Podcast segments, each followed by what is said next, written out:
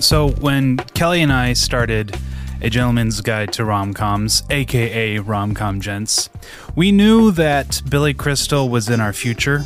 We had When Harry Met Sally as one of the hallmarks of the genre, and we knew that uh, we were going to get to it sooner or later, and we did, and we had a great time.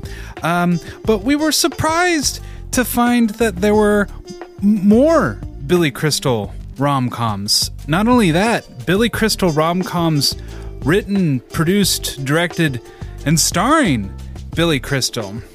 This is 1995's Forget Paris, and like I said, written, starring, produced, directed by. Um, maybe he did craft services. Maybe he did uh, some, you know, editing on it. Maybe he did a little uh, uh, sound recordist stuff. Who knows? He he could he could do a lot more. Um, but good for you, Billy Crystal. Uh, I I underestimated your rom com prowess.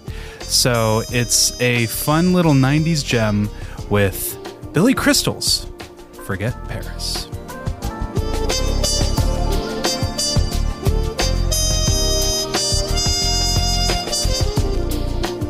Welcome, ladies and gentlemen, to another round of A Gentleman's Guide to Rom Com. Poof, poof, poof. Hey, Mick, cut me.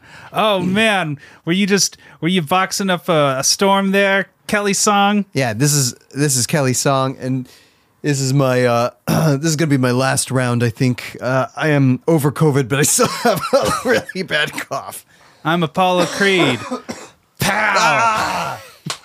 Don't take advantage of my cold, Apollo. Let's be best friends. Pow! I'm gonna go get my you hand do a Rocky? bitten off by an alligator. Wait, have you seen Rocky? I haven't seen Rocky. What? I know I need to see I think I Rocky. knew that. I haven't seen Gone with the Wind. Haven't seen what's one that you haven't seen? What's a classic?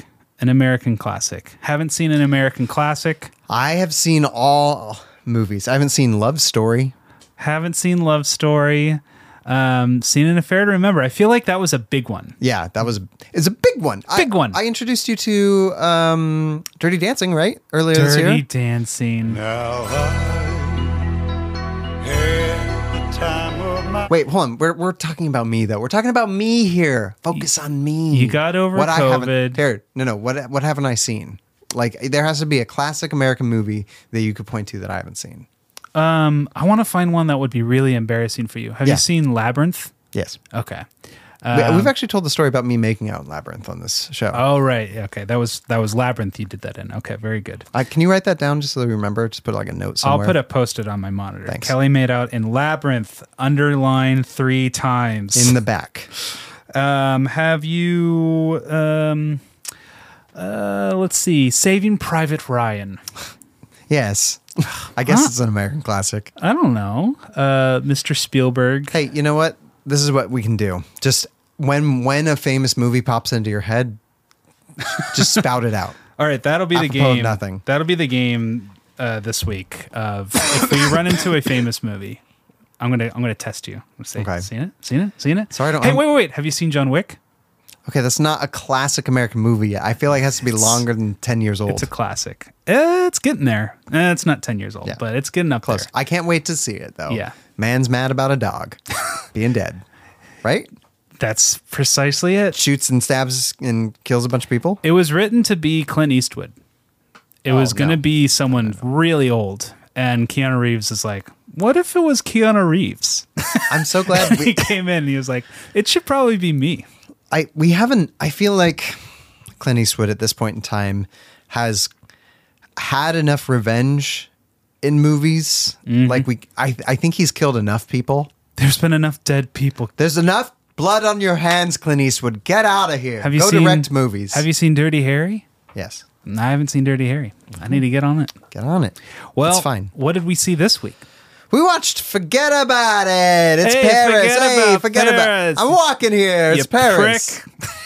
Wee wee. We watched oui. Forget Paris. Um, well, let me tell you a story. Tell me a story, Turk. Let me tell you a story about love, D'Artagnan. I ask you about love. Probably quote me a sonnet. I'm not much more than an interpreter, and not very good at telling stories. That's the end. What do you mean that's the end? That's not. It's the beginning of something interesting. Listen, that's the end of that saga. The end. All right, so Forget Paris has a very old, old trope. This is probably the oldest trope in the book. We start with a framing device. Yeah, framing device. Let's talk about that in trope talk, though. Yes. Yeah, we'll go into it more. But we meet. Well, wait. Who do we meet first? Because we meet Joe Mantegna a little bit later, and he Well, starts telling us the story. We we first get to he tells us a story. He tells us a story, but we first meet Billy Crystal, um, and it's when he. It's not the Julius Erving story. It's just when oh he makes the call.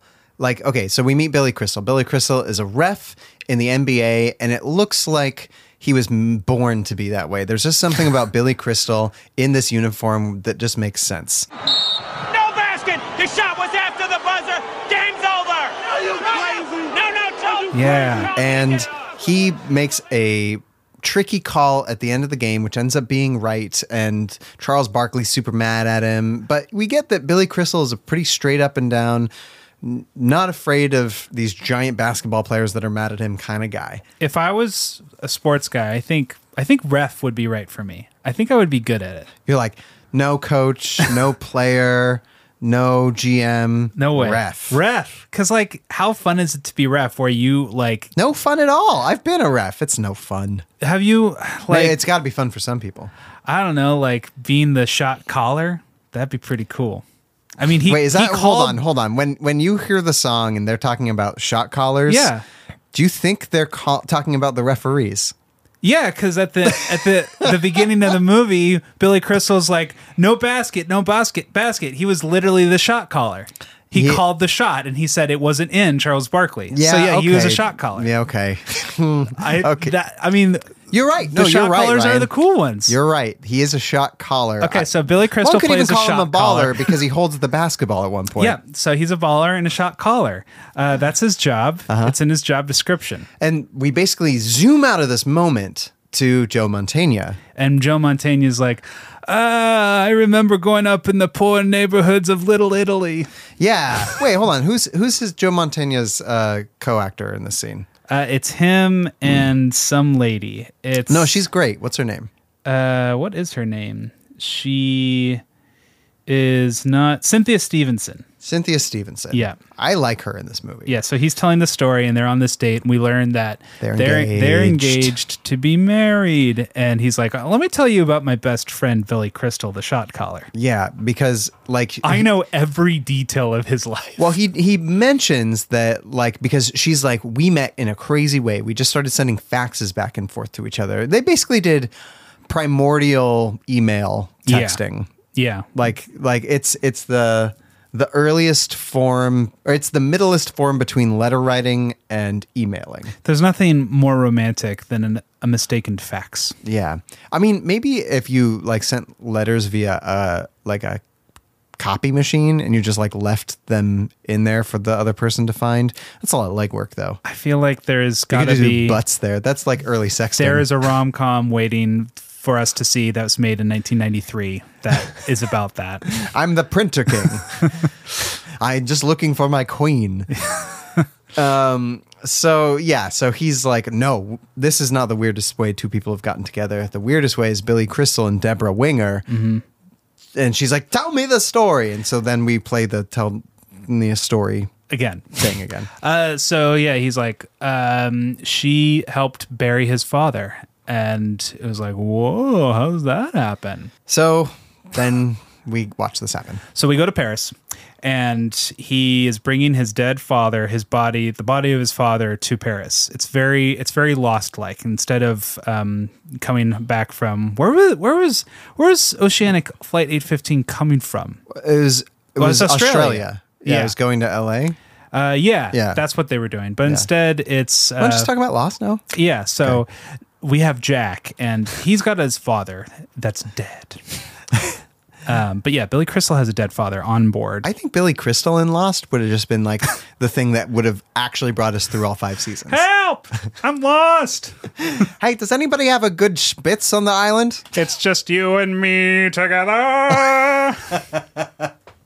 Uh, so yeah, and the airline loses the body of his father on Oh, the way to no! Paris. And so he goes and is stuck in the airport terminal style. Tom Hanks all like, you Except know- he's like grumpy Tom Hanks because he is not having any of this. yeah, and then he's he not meets- Viktor Navorski. He's Oh. worse than that. There's a spider on your ceiling. Finally, if people remember from like episode 18 or something, I thought that there was a spider on the wall, but it's just this hole that's on Ryan's ceiling. There is another spider, but there's actually a spider up there. I'm there. gonna let him live because he's kind of tiny. no, that's fine. He doesn't seem threatening. Yeah, He is flipping us off. That's fine. Fuck you, spider. Okay, so he meets Debra Winger, who's like an attendant. She's found his his He's really salty. Yeah. because it's been a terrible experience because they lost his father. And when we we meet Debra Winger, she pulls off this great like She you should feel him. bad mm-hmm. about what you do because she's like, you no matter what, you can feel free to insult us, and she just like pulls off a nice subtle piece of acting here that is insulting him, but also telling him like she's being graceful about it though. This is what they mean when they say disarmingly charming, because they make you go, they make you kind of put away all of your assumptions, and you're like, okay, I'm going to stop. You know, I'm going to stop all the pretenses. You're Yeah. pretty cool. So, and this is the last point in time where I think that they have any chemistry in this movie. Oh, okay. Uh, we can talk about that. We'll get into it. Uh, so, oh man, I have to internalize this. okay, okay, I'm gonna work on that. Uh, so he is like, okay, thank you for finding my father. I'm gonna go bury him now, and he buries him at some church with all his war buddies because they fought in Normandy. Right. Um, and then, And then she shows up. because she's like, you shouldn't be alone to bury your father, and he's like, hey, you're cool. Yeah. And so they go out to dinner. Oh, I really like the they meet before that one time in between where he's at a restaurant Mm-hmm. Right, and yeah. uh, he has to wear the dinner jacket that doesn't fit and all these things. Yeah. It's it's French hijinks. The waiters are mean to him. Mm-hmm. That he doesn't understand like what this giant weird salad is. And the style of this rom comedy, the comedy is Billy Crystal quips for an hour and 40 minutes.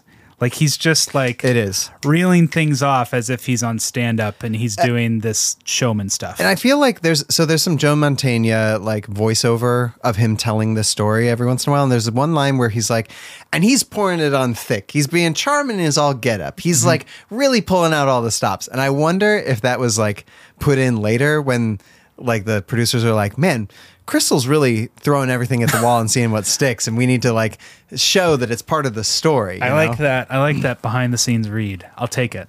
Um, also, him eating like he when he's in that restaurant, he gets this like big buck. He he calls it a yard, Yeah. I think, and it is it's like just a bunch of veggies and like maybe meats on ice, Yeah. in a big bowl. French people, tell us if this is a thing. I so Robin and I were on our honeymoon in Portugal, and we had this one day where it ended up being a great day, but for the like first part of it, we'd been on vacation for like five days, and the first part we'd we'd done that big mistake where we walked around too much, mm-hmm. like at the beginning of the day, where we we're like, we're gonna go to a museum, we're gonna go to an outdoor museum, we're gonna just go everywhere, and then we're like, oh my gosh, I'm hungry, Yeah. like we need to find food and we don't know this city. Um, and so we end up at this really small place next to the water and we order some food and uh, robin and i are vegetarian. Like sometimes i'll eat meat like on occasion but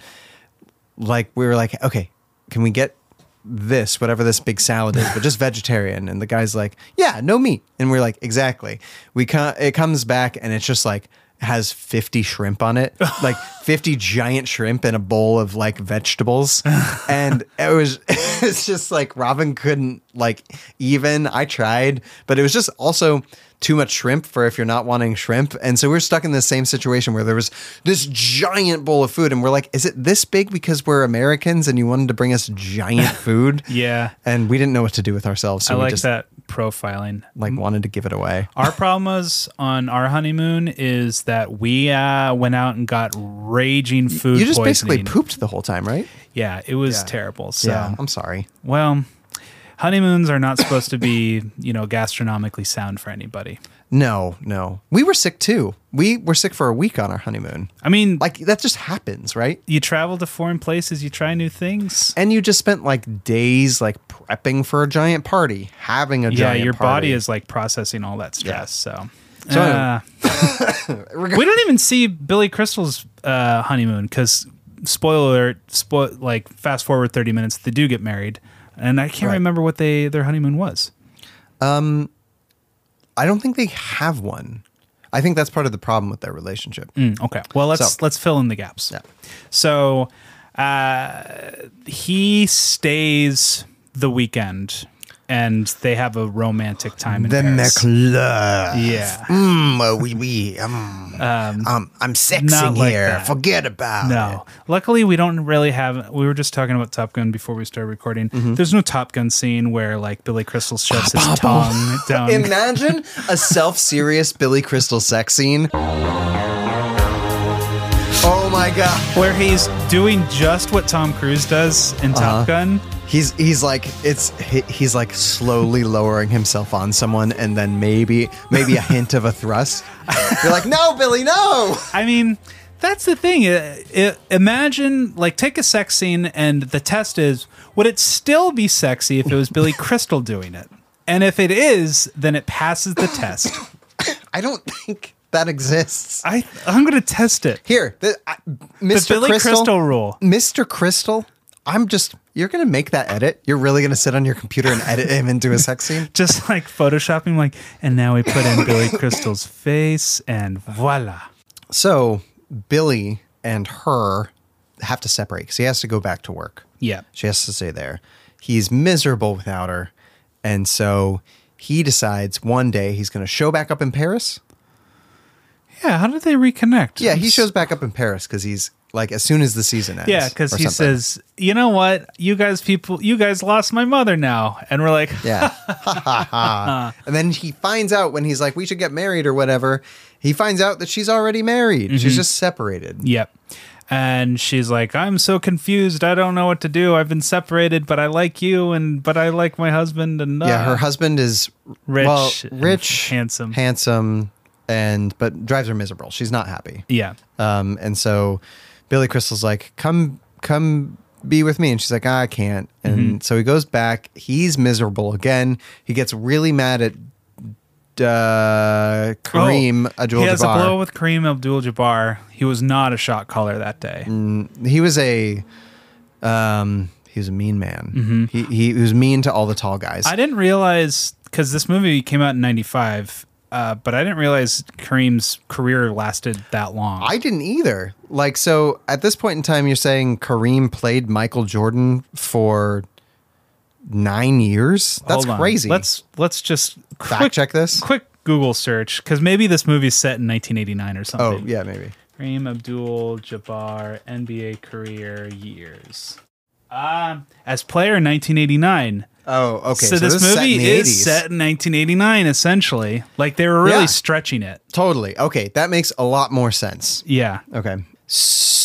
So he's mad, but she shows up. Uh, yeah, and Yeah. she's like, "Yo, let's let's doink." And Yeah, he's she's like, like- "Cool." They have this like m- moment where it's like the two of them chatting back and forth about like you know they're like Oh yeah, I she don't comes like to the this. hotel room. and he's like I don't like this, and they kind of get all the stuff that bothers them out on the table. Little annoying things. Yeah, and uh, then they get married, Mm-hmm. right? Yep. They get married. They have the honeymoon phase kind of ends quickly because then they move into his LA apartment, and I like that it was a shrine. It was described as a shrine to, watching E ESPN. Yes, very good. Um, and it's at this point in time that the other couple in our framing device shows up at the dinner. Yeah, so we meet other friends that fill in the gaps because that actually helps because it's like they're saying that Joe Montana knows every detail of this love affair. And it's like, even me, you are my best friend. I have very scant details about your liaisons with Robin. Yeah, but also we have the internet, so there's more interesting things like going on. I guess days. so, but you would think I would know more about like I I know I know the like bullet points, but I don't Oh well, know. do we need to just sit down and I, for me to regale you for like five hours? Yeah, but we need to go to like an old An school Italian Italian. Yeah. place Yeah, where we have a salty waiter who makes who is understandably salty because they sit and take up a large table in the middle of this restaurant for presumably like five hours or something. Yeah. And just drink. How much? How much was the most expensive bottle of champagne at Saucebox? No, Saucebox wasn't a big champagne place. Uh, probably But if you were trying to do bottle service, what would be the most expensive bottle you could get the most expensive bottle of champagne. of whatever? Like the most The expensive, most bottle expensive wine. Buy. The most expensive wine that we had was probably hundred and five dollars. Okay, and let's say they got four of those because a really nice bottle of champagne. They got one bottle of champagne. It was at the end. I don't know. Maybe it was done fair. Like they had like eight of them. They had to get at least a couple. No, no, they we we see them their orders all the time. Uh, they they order wine at first, Yeah. then they get a round of martinis, Right, double martinis. double martinis. Okay, and- like the bills, bills adding up. I think. I'm, No! I hope he's getting a good tip. Yeah, I mean they better tip him good That's what I'm saying. I think because especially because he describes every wine as he describes himself. Play That's a couple of these. amazing. It's very good. We're getting married. Fine with me. How's the house wine? It's like me, fruity yet oddly appealing. So basically, what happens is that this other couple shows up. One of them is Marge Simpson. Yep, yep. Julie Kavner, uh, she's amazing. The guy I also recognize from stuff, but he looks like Phil Jackson. Um, Yeah, that's, speaking of the NBA, that's Richard Masur. yeah, he's in a bunch of stuff. And He's The in Thing. The Sing. yeah, that's He's got right. 149 credits. Good for you, Richard Masur. So they start filling in the gaps. This is basically where it goes downhill. Yeah, because she's unhappy and lonely because he's on the road all the time. And Mm-hmm. I didn't know it worked this this way, and I'm not sure if it does work this way, where the refs are traveling Yeah, I thought the refs would be local. local. Like they would they would ref all of the LA games. But here's the thing. Like you want your judges to be impartial, right? There's something about a ref that's always at a specific stadium though that feels like maybe they'd have a bias. True, and like But it does seem ridiculous to have them travel as well. because he's also traveling like independent of league, like where it's like. Uh, he'll be on the West Coast, and then he'll be in New Jersey, and then he'll be in, you know, Yeah, he doesn't seem to be traveling necessarily with a team. no, it's completely random. Like Yeah. it's like a shotgun blast. So Like, he's all over the place. At one point, I think he's in Peoria, which means he's uh, doing the Indiana Pacers. I think we see like 12 to 15 different teams. Yeah. Yeah, Oh, I don't I don't know how it works. It Hey, was great to see mid 90s NBA. Yeah, it Those really were the days. Like I knew all of these players. Me too. David Robinson, Charles Barkley. I had no idea Kareem was still playing. 89. I mean, we were Yeah. still alive. yeah. Um so it was cool. It was it was cool seeing all of this go down. Um and you always get like some montages of like him basically I- refing refing via his mood. I, I love all the shtick. Yeah, I- yeah. I love he, he has like a really good relationship with Reggie Miller. Yeah. and then like he meets that that one guy who's the short. Muggsy? Is that he was in Space Jam? Yeah, he he, he can dunk, but he's like five seven. Yeah. and he's like the only person that's his height. I don't Yeah. know. It's really good, and you see him at c- certain points in time before he gets married, hooking up with uh, bunch of cheerleaders, cheerleaders. which is like the Adam Sandler thing. It's like, right, the cheerleaders are hooking up with the ref. I know that you're a shot caller and you're a baller. Yeah, you, but you this did is, give him both those titles, But so that this would is make a sense. stretch. I don't see this happening. Well, it would be a stretch because they are very flexible. nice, Right? Okay. Well done. So anyway, they get married, and she's unhappy. She's eating ice cream all the time. Mm-hmm. She is working a horrible job at Burbank Airport. Bob Hope. Bob Hope Airport. Um, she has this hijinks with a bird because we learned Oh, yeah. this story where there was a rat trap but it trapped a bird and then she took the bird to the vet and then the bird got attached to her face Yeah. and It's it's good '90s hijinks. yeah So then, they compromise and he Yeah. stops refing and he gets a job as a car salesman so he stops being on the road so much she gets promoted, and she's happier. Mm-hmm. But then, like their her dad moves in with them, and he has like some dementia kind of sort. problems where he basically just talks about Toyotas. Toyota. And there is one of the funniest scenes I think I've seen on our podcast where he just says Toyota. I What what's the line? Hold on. Let me look up the line. You bought it. You you got it. yeah, you bought it. We we gave it to you. Um, he says, "You, You asked, asked- for it. You, got, it." You asked for it. You got it. Toyota. and he says it like in one scene, he says it like maybe 15 times. Mm-hmm. And Billy Crystal, his deadpan is just the funniest thing I've ever seen. And like the combination of those comedies are great. And eventually he goes big. But this movie really made me appreciate. As animated as an actor as Billy Crystal usually is, mm-hmm. when he's deadpanning and mm-hmm. just frustrated and hates his life, that's when I think he's maybe the funniest. Yeah, it's his. That's why when Harry Met Sally still is so brilliant and probably will be his best film forever. Yeah. because of that. Yeah. that he's actually really good being deadpan too. Yeah, yeah. there's not enough Billy Crystal movies in the world. There Yeah. needs to be many more Billy Crystal movies. Here, here.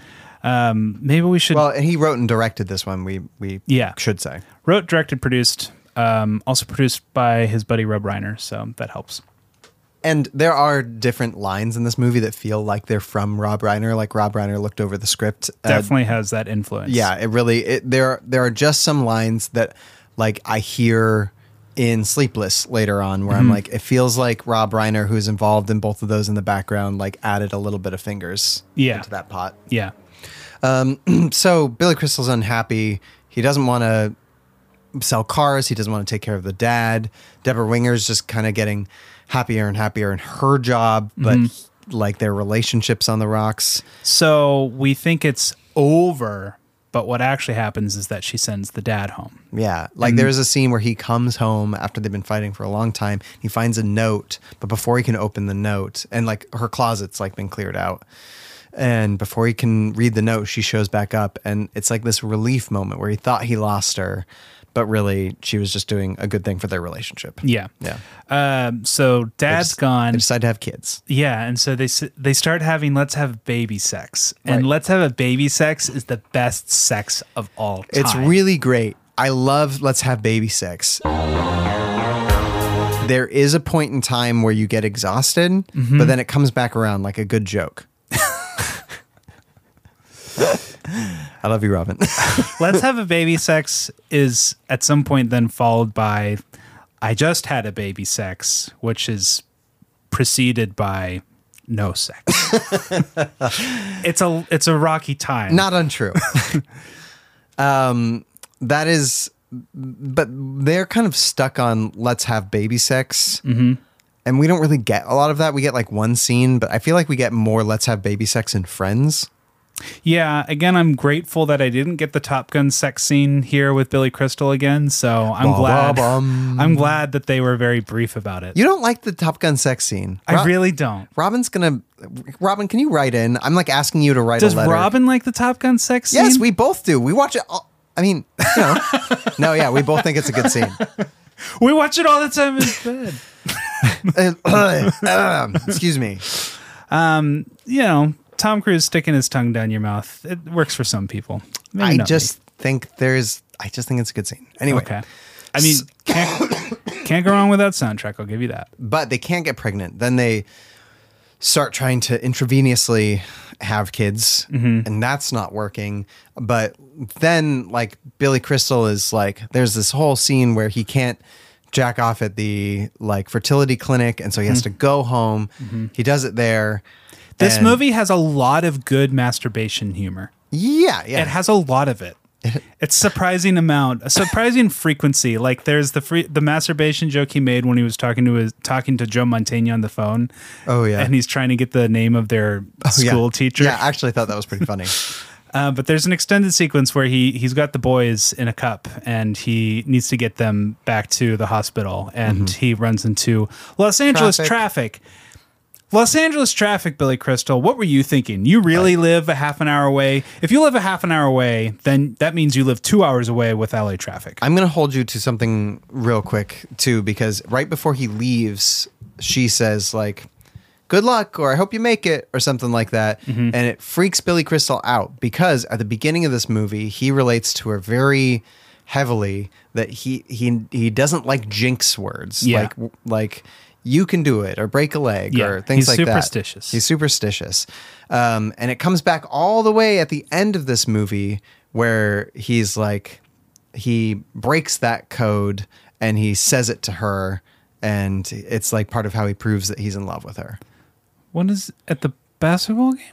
Yeah, the basketball game. What's where, he say? Where she's like, "How do you know it'll work?" And he's like, "Piece of cake." I totally did not put that together. And you hate that in movies. You hate it so much. because it didn't even register for me. okay, no, Like- you missed it in this one. well, it I hate it when it's a linchpin, and this, like, okay, It's- it let's literally- talk about, let's it- talk about the end of the movie. Okay, They go through trials and tribulations. They get back together. Yeah. Mm-hmm. and she shows up at a basketball game, and they kiss, and there's a sexy saxophone. And it's great. Yeah. and he says piece of cake.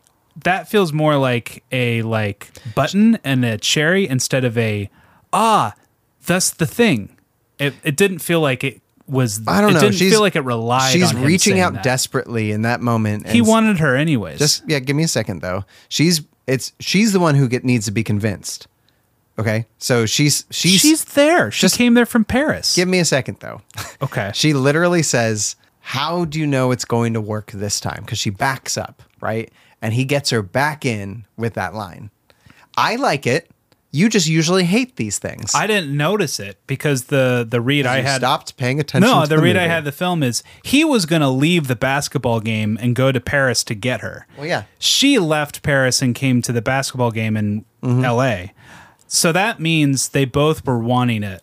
And so no matter what they said, they were there for each other. So I was kind of not paying attention to the dialogue cuz Okay. I cuz like That's fair, there was that's no fair. there was no question mark left. There was like okay and they got back together. Yeah. And there's there's no mystery left. So I, that's why it didn't register. I just don't like it when it's Superman and Batman fight and he says like their mom's names. Like what? I Like, know you haven't even seen that movie, but But that's I, the cliche I, I agree with that. Yeah. Um, the so, uh, but what leads up to that before they get back together is basically nothing's working for Mm-hmm. them. They can't have a kid. They decide to stop having a kid. They're fighting all the time. Nobody enjoys being with them. They're not having sex. They're not having sex. They're just unhappy, Mm-hmm. and he wants to go back to working. Oh no.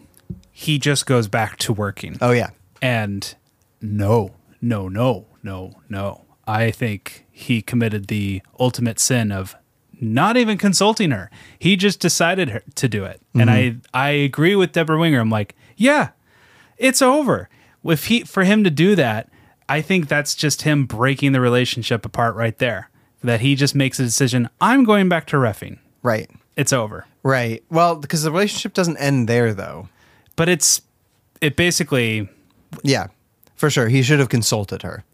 They should have talked about it well, it. he told her that he's he's going back. Right. So, Um, so and, the proof's in the pudding. and then she says, like, like she basically, like, he's starting to do that. And then she comes back with I got a job offer, in Dallas. So we're going to move to Dallas. and he's like, "We're not moving to Dallas," and she's like, "Okay, I'm moving to Paris." He's Yeah. like, "The fuck are you talking about?" and so she leaves and they're basically depressed. And in the meantime, a second couple had shown up, like the one of Billy Crystal's ref's friends. yeah, the dude from West Wing. Right. And Joe Mantegna also and his girl like have a little bit of a fight um, at one point in time. Which it don't gets do patched that. up. Like, don't have drama in your frame story. I don't need it. I don't care about. I liked it. Did you? I I did a lot. I liked all the characters in the frame story. I don't. I didn't need them to have drama. I liked them having. I liked them having lives, but I didn't need their drama. It was a very short amount of drama. I liked it. I thought it added color to that scene where like they've known each other for three months. Mm-hmm. They got engaged, and this thing comes up where you're talking about another couple's problems, and you side with one of them and say, you know, I get, you know, this could possibly happen. And when you haven't confronted that in your life, Yeah. And it's coming up on your wedding, it seemed like a very real thing for them to get in a small fight about it. Yeah, so they the Joe Mantegna's girl gets in a fight and she goes and cries in the bathroom and we Mhm. get I did like the framing device of okay, now we get Julie Kavner is telling the story. bringing some intel in. So Yeah. I thought that was a good way of like getting perspectives because the whole point of this movie is saying they both have really good reason to have done what they've done Yeah, to be frustrated in their relationship. and be like, why is this person not doing enough or, for for me? Like I'm doing all the work, Right. and it's like they're both right. And that's the thing about marriage is, yeah, you are. Mhm. Yeah. Yeah. And um but then basically we get this is my favorite part of the framing device um is they like there's this like Tate like they're waiting for Billy Crystal to show up but they're waiting for the Knicks game to be over and the guy's like like from another table down the way he's like oh the Knicks game you wouldn't believe what It was crazy. it was crazy it doesn't make a lot of sense but I'm glad it happened where he Mhm. comes over and he fills in the last part of the story which is them kissing on Yeah, because she floor. she ended up going to Paris, and they they did break up. And Yeah. that had, that they didn't get divorced, six- but they got separated. Yeah, and that had happened six months previous, and the girl, Joe Mantegna's girl, was like, "What? They can't end up not being together." And this guy tells us, "Well, I saw this this ref at this game, and some lady came down to the." It's like, how did you notice this happening? Yeah, exactly. I don't know how. Well, I guess like they were on the middle of the floor and they were on the big screen above the Yeah. um above the the court. Yes. Court is the name. So Billy Crystal was like telling his referee buddy, "I'm going to leave. I'm going to go to Paris. I got to go get her now." Mhm. And he's like, "You can't leave. They'll kick you out of the league." And so I guess she stayed and watched the game. Yeah, I guess they had didn't it- show up until later. He's like, "Well, I'm glad you're here. I I have a I got to work." Yeah. so uh, they they both show up at the dinner, and um, uh, Liz Cynthia Stevenson is like, "Oh my gosh, I know your whole story," Mm-hmm. and she gives them a hug, and uh, then they proceed to tell their whole story, and everybody's like, "Oh, please don't," um, and then we're out. Yeah. Um so I have a question for you. You said at the beginning of this episode that they only had chemistry in one scene. Well, okay, um, I'll back that up a little bit. I'm sure they had a little bit more chemistry than that. I. What did you think about this movie? Actually, let's let's start off with a positive note. I like this movie a lot. I think it works better as a just straight up and down comedy because Mhm. it's Billy Crystal just quipping, Mhm. and I was laughing a lot, Mhm. and there was a lot of like guffaws from me. Yeah. Um, is it as romantic as Sleepless in Seattle? No. No. I mean, most of the movie they're fighting. Yeah. Is it an extremely relatable movie? Yes. Where I felt very seen by the movie of I've been with Sarah for 10 years now and it's like uh it, it you Hi, Sarah. nice to t- see you on this episode.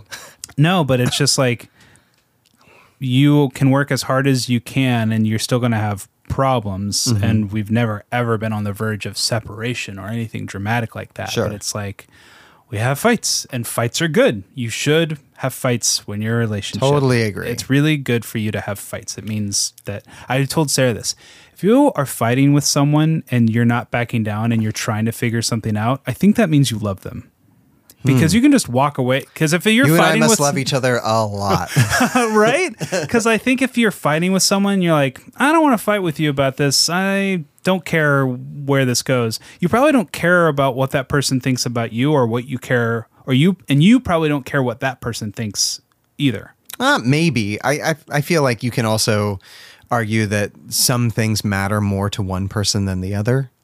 Yeah, but you probably recognize that in a relationship. Yeah. Like you and I argue about things. Sarah and I argue about things. My brother and I have legendary arguments about oh my things. gosh. I don't Um, want to be in the room for those. I wouldn't have those. I wouldn't have an argument with my brother if he was just some guy I saw at a bar. I'd be like, okay, you're weird.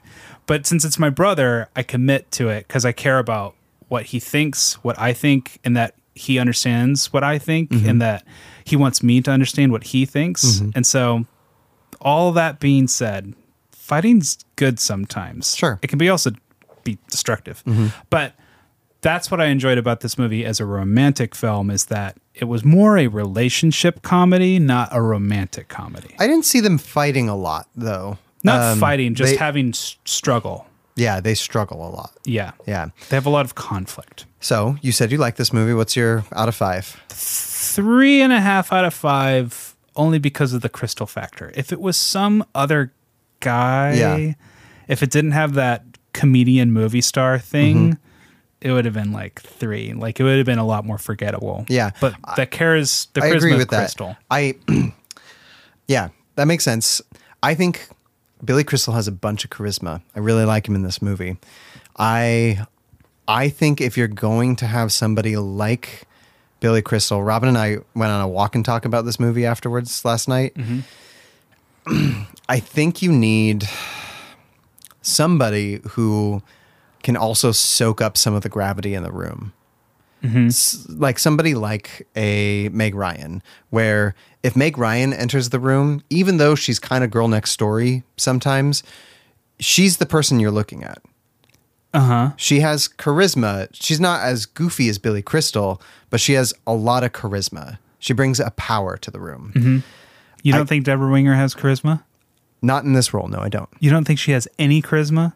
I really. She's got a pigeon stuck to her head and she's screaming at the vet's office. I think that was a funny scene. Mm-hmm. I think every scene with Billy Crystal that she's in, except for that first one, I think there's. To me, it felt like when I was watching this movie, she didn't realize what the intent of her lines were until halfway through saying most of them. Ah, I couldn't disagree. I wait. What could did I, you- what could I disagree more? What- I'm what- disagreeing with you a lot. Okay, that's fine. what did you like about her performance? Um, I recognized her. Like, I know you hate it when I like align the love interests to Sarah, but it was like I can imagine being married to this woman, and I can imagine having this character that Debra Winger plays be my wife, and I felt everything that she was going through. I felt a, her. A, a personality is great and a struggle is real. Mm-hmm. Um, I thought her performance was lackluster, and this is a this is a Debra Winger that has been nominated for three Academy Awards. She's I'm a thrice nominated actor. I'm not saying she's a bad actor necessarily. I haven't seen her in a lot of other things. Mm-hmm. I didn't like her in this role. I thought we needed somebody who a had more comedic chops and had more charisma. Mm-hmm. I would have liked a Diane Keaton in this Mm-hmm. role. I would have honestly liked either of the other two women that first show up, uh, either a Liz, uh, Cynthia Stevenson, Mm-hmm. or um, Cathy Moriarty. Cathy Moriarty. Uh, no, not Cathy Oh, Moriarty. Julie Kavner. Julie Kavner. Yeah. I would have liked either of them in the role better. Okay. Um, and I hate seeing the framing device story and seeing those actresses and saying, I think I would have rather had them in this story more. I don't know why I feel this way, but I, I, Robin, Robin felt it even more vehemently than me. Well, I think there's a lot of issues here that are not Debra Winger's fault, but I think Mr. Director's fault. I, I think that's possibly the case as well. That's why I'm not going to lay it all on her shoulders because Billy Crystal is acting in the scenes with her. He, he, I, I can not imagine, or I can imagine on the day if he was behind the camera watching, Yeah. He might have been able to see what I was seeing, but you didn't see what I was seeing. So I thought there was a lot of clunky moments littered throughout the film, Mm-hmm. and it felt like litter, where I'm like, ugh. but I, I moved past it because I just walked past the litter. And so, like, when she's getting in the cab and she's just leaving, and he, like, watches her go, and the music, like, swoons, it's like, this is clunky. Like, this isn't very, she's not doing a very good job because I don't think Billy Crystal is giving her very good direction because she doesn't, there's not, there's nothing going on in the scene where she runs, they're in Paris and, like, she walks away because mm-hmm. this is too confusing. And he's like, Where are you going? And she just walks away. It's like, dramatically, it's like, ah, you're not really doing anything as a director here, Mr. Crystal. Like, she's just been given very simple directions of now walk away. sure. Yeah. Well, those are all oneers though. Like, I mean, those are all singles on her. So mm-hmm. like maybe that's true. And he um, has full control over the lead actor. But there's that's true, but there are so many scenes where he's just acting in it that are pretty baller scenes, like all of the stuff with him, like on the basketball court or with his buddies. Like, Mm-hmm. Yeah. I never feel like that stiltedness is there. I felt the stiltedness with Joe Mantegna. I thought he was a little bit. I thought his performance was a little forced. Hmm, I didn't and think I, so. And I was okay with it because it's just the framing device. I'm like, you're not actually that important. I like so you and I like different parts of this movie, apparently. Well, I think we definitely agree on Billy Crystal. well, we both like Billy Crystal, yeah. Yeah, For but sure. I I didn't care for the framing device, but I didn't. At the end of the day, the framing device doesn't need to do that much, in, anyways. It's just framing device. It's just a nice little box around our story. I think so, but I think if I had watched this movie without some of the narration, it wouldn't work very well. Right, and it So I think it was necessary. it does beg the question of why why did they go with it in the first place, and we'll get to that in trope talk. Um, so let's go. That was a perfect transition. You Yeah, don't even need to say anything else. Welcome back to Trope Talk. It's like Periscope Talk because you're going to need one if you're going to see any of these basketball players up close and in person. Paris scope Thank you very talk. much. That was brilliant. Thank you. Took me a while to think of. So our trope is uh, the frame story, uh, first invented by William. Yes, William Shakespeare invented the frame story. Um, I forget which one he did the framing device in, but it was a Shakespeare play. Midsummers. We talked about this before. I know, and I always forget. I feel bad. It's either it's either Midsummers or whichever the one is the one with the king who's like, "Tell me a story, players," and the players are like, "We'll tell you a story, no problem."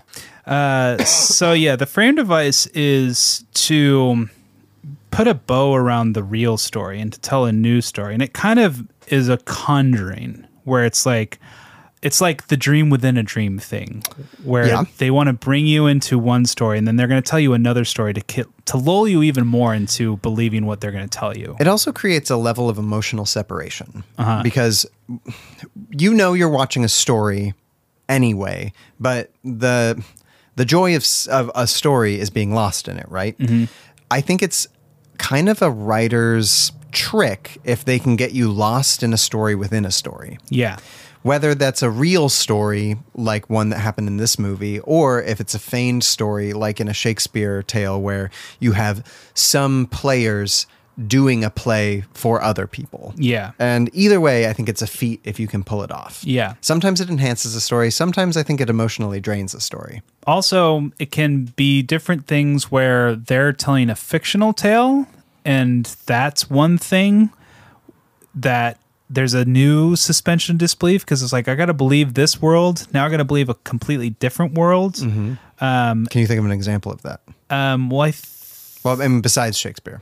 well i feel like uh, is man this is really reaching as an english major but isn't that the whole point of a thousand and one arabian nights where he has to Yeah. tell story after story Well, so- actually, it's a woman telling a story because uh, this sultan has a new bride basically every night, and then he kills them. Mm-hmm. And then the woman who is with him telling these tales is like, I'm going to tell you a new story every night. And at the end, she like basically tells him enough stories that he's like, "Ah, I can never get rid of you. And this is how she survives because he wants to hear a new story every night. Yeah. Yeah, I feel like there's another story where it's like I got to keep I got to keep talking, like I got to like filibuster my way out of this. So I got to keep telling fictional tales. Well, um, it's not necessarily a fictional tale within the story, but we have um, the fuck. Why can't I think of it? It's the movie that you haven't seen that you know the ending of.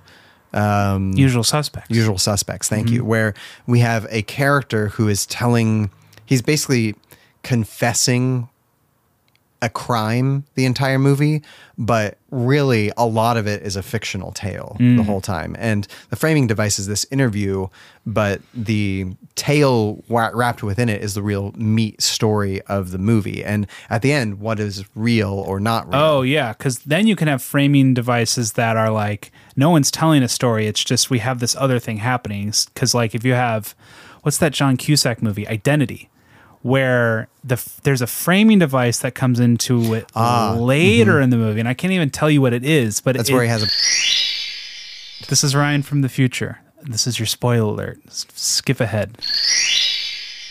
later in the movie, and I can't even tell you what it is. But Ah, mm-hmm. That's it, where he has a bunch of different personalities.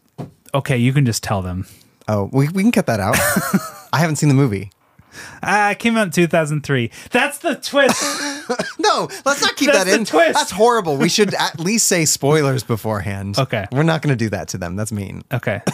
Um, this yeah, is- the John Cusack movie where the, that has a twist at the end. okay. In Identity, we meet a bunch of characters that get stranded in this creepy motel, and it's like a horror movie. Then halfway through it, we jump to this other character that has seemingly nothing to do with it. And it's this guy who is got mental issues and he's like uh, imprisoned and he has some kind of hearing.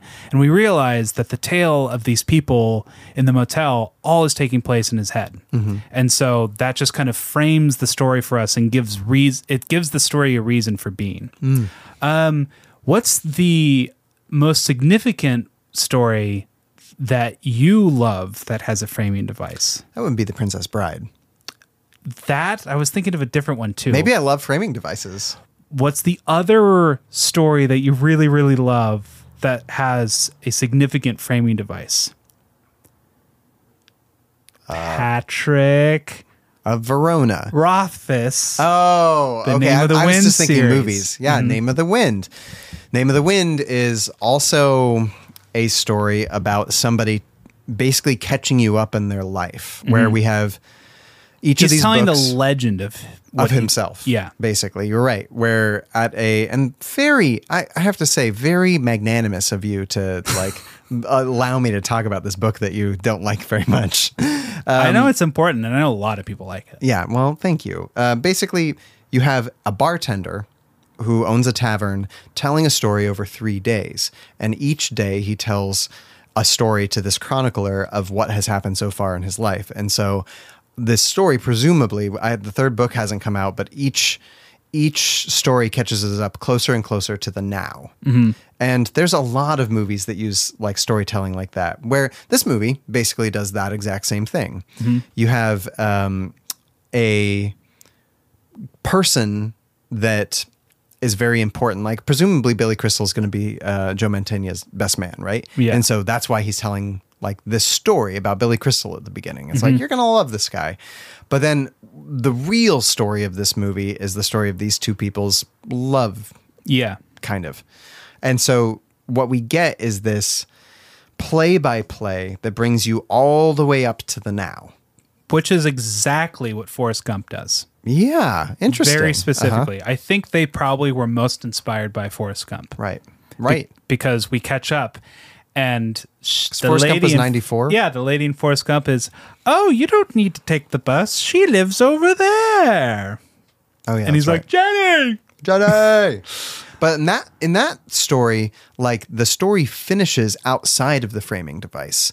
And this one really doesn't very much. Like Yeah. it, it does, like the, it runs into the framing device a little bit, but Forrest Gump has like an extra twenty minutes after the framing device. Yeah, that's no, a longer movie. No more Forrest on a on a bench at a, at a certain point. Yeah. hmm You know, um, just going back really quickly to Princess Bride, because why not, since we're Mhm. here?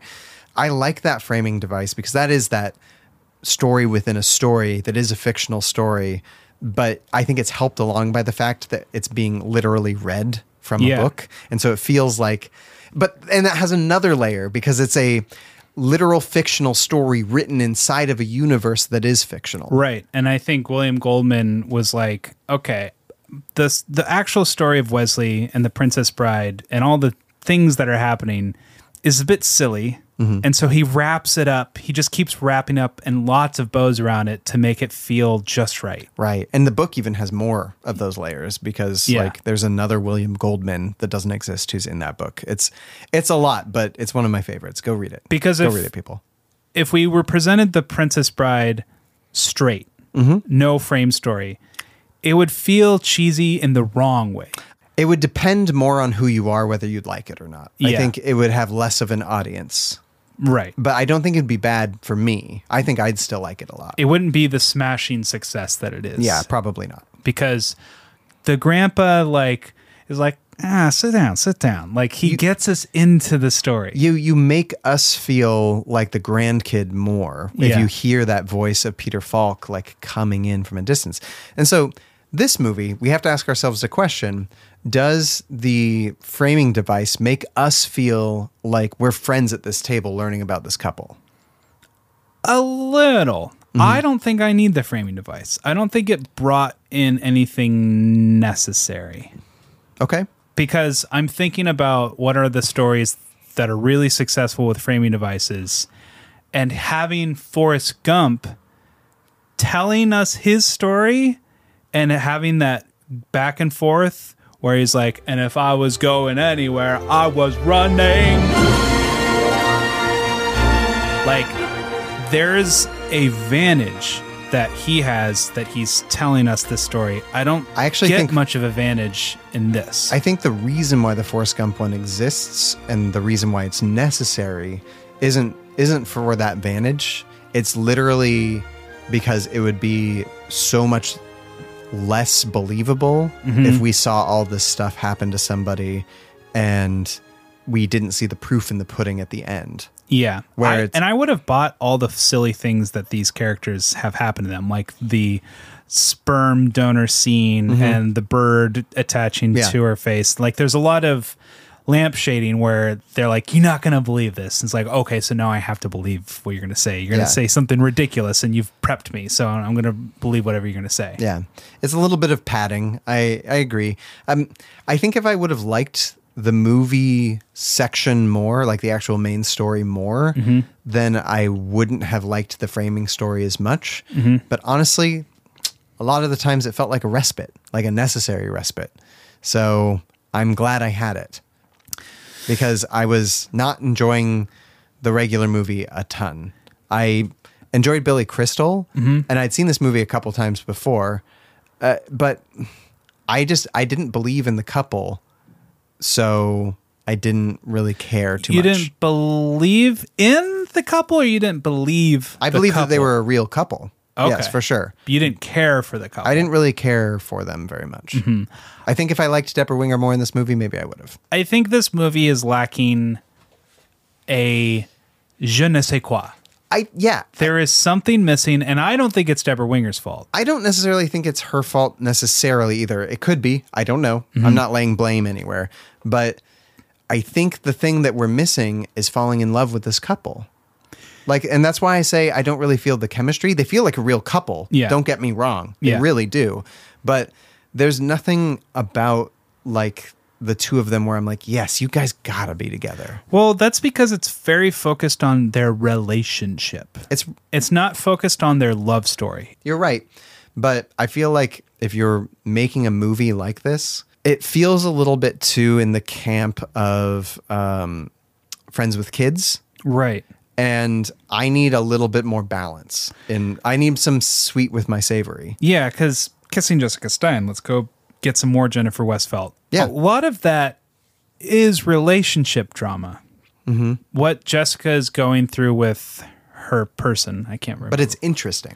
It is interesting because there's so much character development that comes through their struggle and bigger truths that are got at about sexuality and these other things. However, in this movie, it's just kind of like, well, they're just another couple. Like everyone has struggles, and this is just another one of those. The difference is Billy Crystal is telling jokes along the way. Yeah, that's true. And the couple, the two people individually, they don't really change.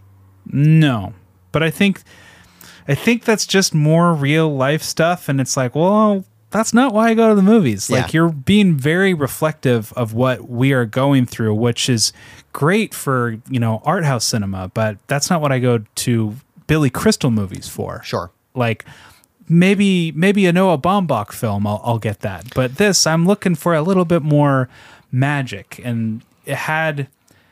I don't know if Rob Reiner came in and was like, maybe you don't direct it. Maybe you just star in it. I think he would have given it a jolt Mm-hmm. Massaged of it a little bit. Something Yeah.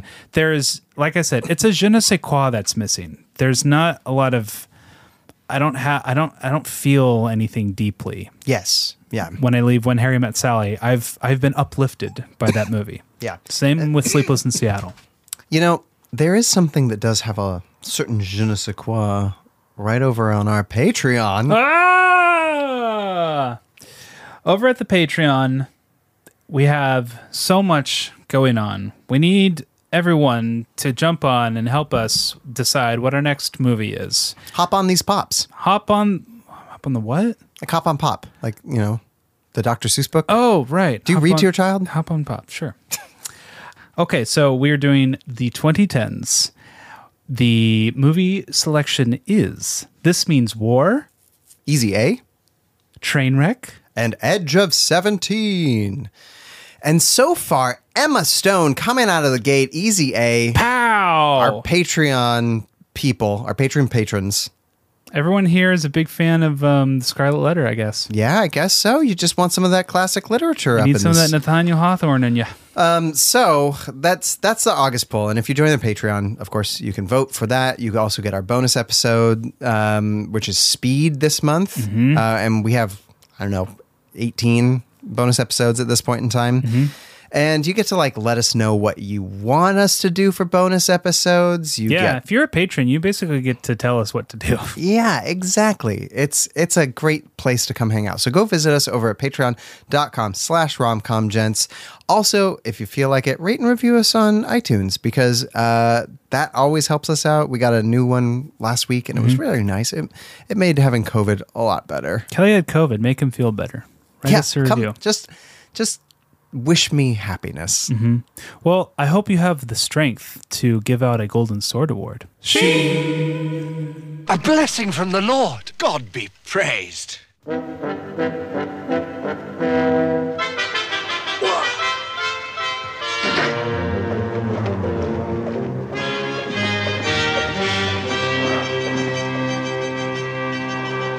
The Golden Sword.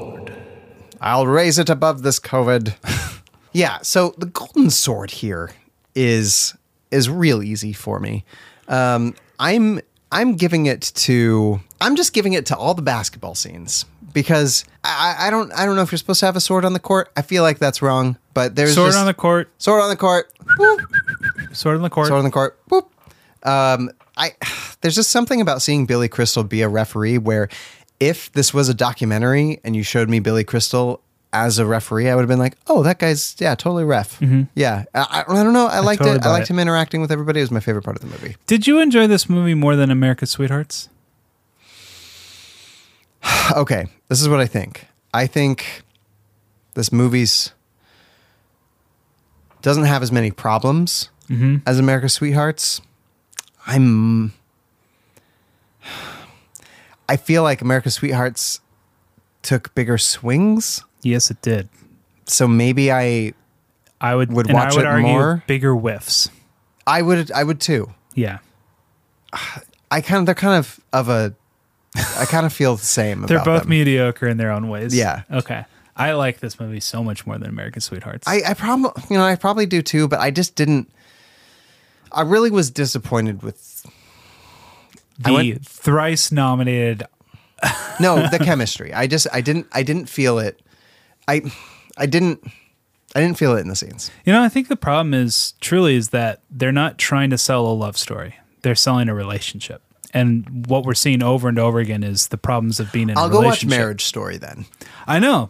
I think that's I think that's the conundrum and it worked for me in that way, but I can understand why you're just not really wowed by it. Well, the relationship part of it, like the rough stuff in the relationship, felt very real to me. Yeah. like I felt like that was well captured. Yeah. it's just again, I need to care Yeah. more. And I think this is why the majority of rom coms are about falling in love and not sustaining a love story. Let me ask you a quick question. When I was in my bad relationship, Yeah. um, did you really enjoy hanging out with the two of us? No.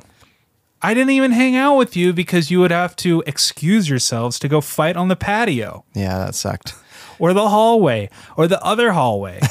We only had one hallway. no, the hallway to, in the building, the building hallway. the bill. Oh yeah, that poor You guys go Poor or neighbors. down the laundry room. laundry room. Laundry room fights. That laundry that laundry room fought me when we first moved in.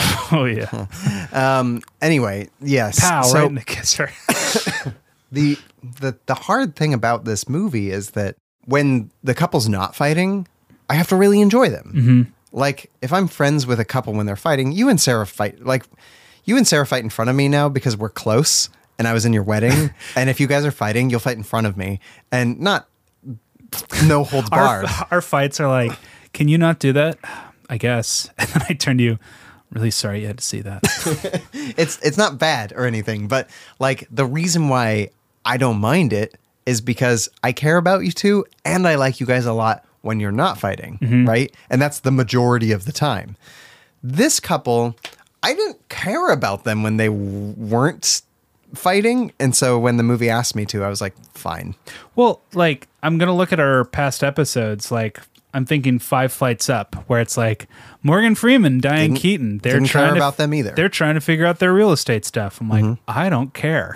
uh, and I don't care what they go through right now. Um, all these other movies that we've done, I care, and but in the past except the Heartbreak Kid. in the Um, past s- several months are any of these movies bridesmaids my best friend's wedding the apartment america's sweethearts 27 dresses are any of these about established relationships Well, interestingly, so scroll back up to um, we we brought up when Harry met Sally earlier, and that's about an established relationship, right? It's just not about the love story the whole time. It's about the friendship. Yeah and that had some dynamic ups and downs and it was a very unconventional friendship that those two had sleeping with other people jason sudeikis and alison brie are buddies Right.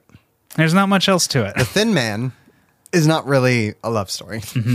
killers now there's one that's uh, Yeah, that's about the relationship. Yeah, Mr. and Mrs. Smith. yeah there's i that's both of those movies are like well they've been together for a predetermined amount of time but Five years for Mr. and Mrs. we're gonna throw this nuclear bomb at the at the at the movie Uh-huh. yeah so it's just not a common story beat to No. just talk about an established relationship and what they're going through But I, I like when we run into those couples in movies, whether it's like the main character or not, like uh, Paul Rudd and um, oh and and what's her name in Knocked Up. yeah Like I love that. Yeah. I- like you know they're not at the best part of their relationship; they're at a mm-hmm. hard part of their relationship. But I like that because I like them anyway. let's bookmark this for when we get to this is 40 Yeah, yeah, which I really do want to watch. we catch up to that couple mm-hmm. and that's the whole point of that movie mm-hmm. is that we're catching them at a midlife point Yeah. so And this the the problem with this one is is like their honeymoon period ended when they'd been in a relationship for basically like 6 months. Mm-hmm. yeah And it's like I get it, that's very real, but you guys shouldn't be married yeah is what I think about them. well my golden sword award Not the basketball games, I'm assuming.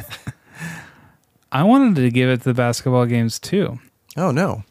I don't know what i'm gonna do. You can give it to, I feel like Kareem got oh, shafted oh, in this oh, movie. i got it i Or got not- it i got it yeah, i got it. whoa, whoa, whoa. i'm giving it to the song at the end of this movie. Oh, because it does a power ballad and there is this trend in 90s romantic comedies or romantic dramas or adult alternative dramas where they do a power ballad with someone like Luther Vandross Uh, or uh-huh. Michael Bolton or Celine Dion or somebody Vanessa with a Williams big voice. and it's got the 90s synthesizers and it just has Whitney Houston probably. yeah. yeah. and it just has this like uh feeling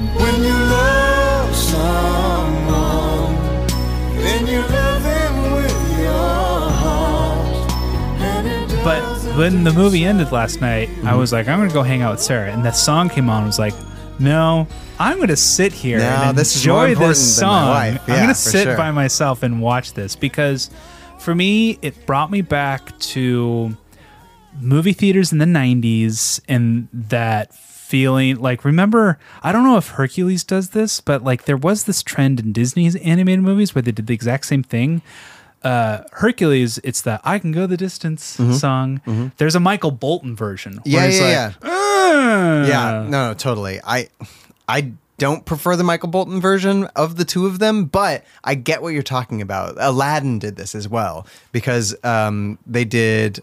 I believe it was Whole New World, Mm-hmm. um, but it was too. I think it's Lionel Richie. I believe is one of the singers Mm. who who sings it at the end. But it's like Elton John singing Lion King, Lion King music. songs. You know, but it was big like emotional music and like you as a kid like felt it even though you knew it was cheesy but Totally. it was getting under your skin and it really transported me back to the 90s when I remember grown up movies being on in the background and like these songs would come on and those were grown up songs and I was just delivered. I was just sent back in time and I got to enjoy these grown up things for the first time because I always had that kid feeling. You never went through this because you were like some I grown watched up. Stand by Me when I was four. you were some Yeah. grown up when you were seven, but Yeah. like I always remember that feeling of like, oh, they're watching grown up movies. I'm not allowed to be around. Sure.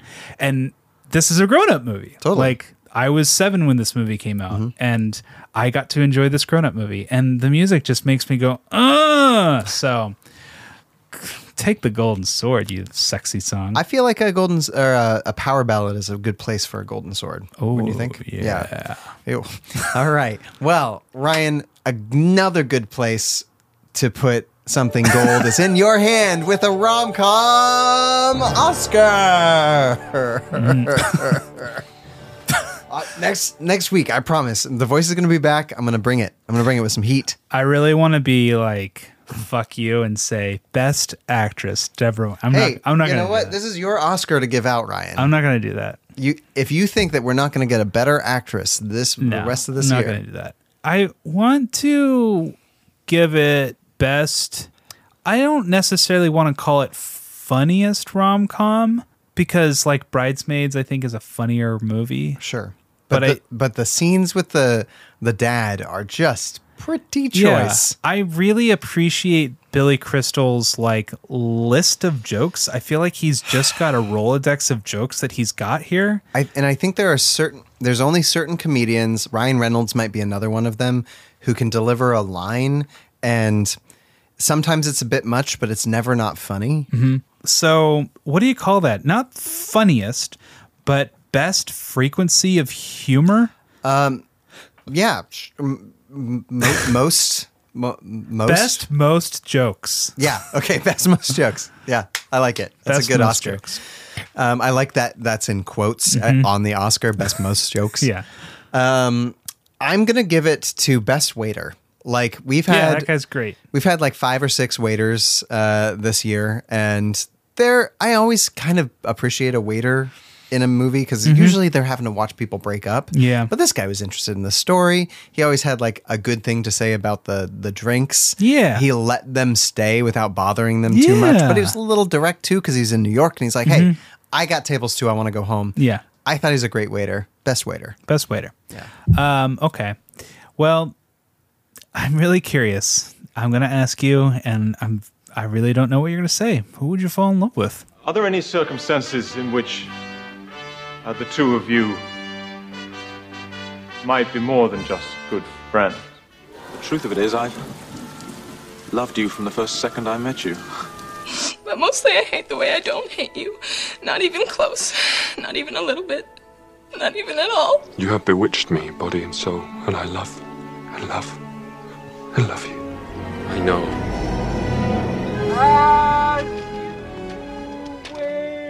The waiter. no, not the waiter. He seems nice and all, but I'm gonna go. What's who's who's um who's Marge? What's what's her vo- name? Julie Kavner. Julie Kavner.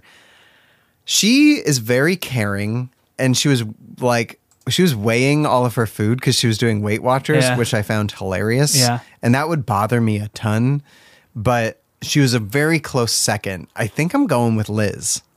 Cynthia Stevenson, Joe Mantegna's lady. Yeah, she was just like really interested in the story, really invested in it. She seemed very sweet Mm-hmm. and I don't know, I just liked her. I liked the look of her. I liked her comedy. I liked Mhm. her timing. I'm going with Debra Winger because I think she's really beautiful. I I wouldn't disagree with you there. um I found her warm and charming and disarming. And I happen to like these qualities, Kelly. So I happen to like New York. Debra Winger's in New York at the end of this movie. So You know that song? I have. No. But we do need to watch An Officer and a Gentleman. Mm, it's on our list. So not not now, but that's what we're gonna do. No, I like I said, I I bet she's I bet she's gonna surprise me. She's Okay? gonna surprise you. She's gonna surprise me. out of nowhere. I just I, I like that first scene. I was like, "Whoa, you got some chops," and then the Mhm. rest of it, I just wasn't on board with. So Yeah. Uh, okay. So that's the movie. That's Mhm. Forget Paris, and you can Forget forget, about it. about it. Uh, for next week, I would like to make a proposal to you. Uh oh. What do you think about? I don't want to watch the proposal again. What do you think about us doing Grease? We just lost Olivia Newton-John. I feel like I didn't know about that. That's news to me. Olivia Newton-John died. Kelly. Well, let's let's also watch Star Trek because Nichelle Nichols died as well. we should watch the great rom-com Star Trek. Um, yeah, we could do that. Okay. Um, I really do want to rewatch To All the Boys sometime soon. I think that should be on our near near proximity. Mm, I feel like there's some kind of like special episode, like like the revisit, the grand revisit of, or maybe maybe we need to have a guest on because I know Rachel really likes those movies, but someone to like make their defense of like these are why these movie movies are good, Mm, and we can be like. Maybe we can come around to what you're saying, or we can be like, maybe we'll just stay in our way. Yeah, and not yeah. like this movie Yeah, still. yeah. We'll, we'll maybe we'll reach out. But yeah, okay. You want to do Grease? We're gonna do Grease. That's a rom com. It's about a it's about a couple. if Um, you don't know this movie, they get together over a summer and then they tell all their friends about it and they think they're not going to see each other again, but then they end up going to school together. Sandy. That's my John Travolta. Sandy. Yeah, it's very good. Okay, so next week is Grease Lightning. Did you do Grease in high school? I was in the play Grease in high school. I played drums for Grease. Oh, really? Yeah. What? I we were think both in the, Grease. I think that's the coolest thing you can do for Grease is play drums for Grease. Yeah, being in Grease was fun and all, but like, no, it was fun. It was a fun play. Fun play. Yeah, Fun it was play good. for high schoolers to do. I feel like the the um, set dressers for that play got a lot of like fun time because they got to build a car that actually moved Yeah. across stage. So Oh, that was pretty fun. Got to like jump over that a couple times. So yeah, next week we are honoring Olivia Newton-John. It's going to be Grease, not Xanadu. Um, I'm okay with that. Sorry guys. Sorry Gene Kelly fans. Um, we'll get to it. At some Do you point. like Gene Kelly's direction? Uh, that's another question for another time. Okay, sounds good. Well, Ryan, I love you so much that if it was your last day on the court, no way would I throw you out. No Mm. way. Mm.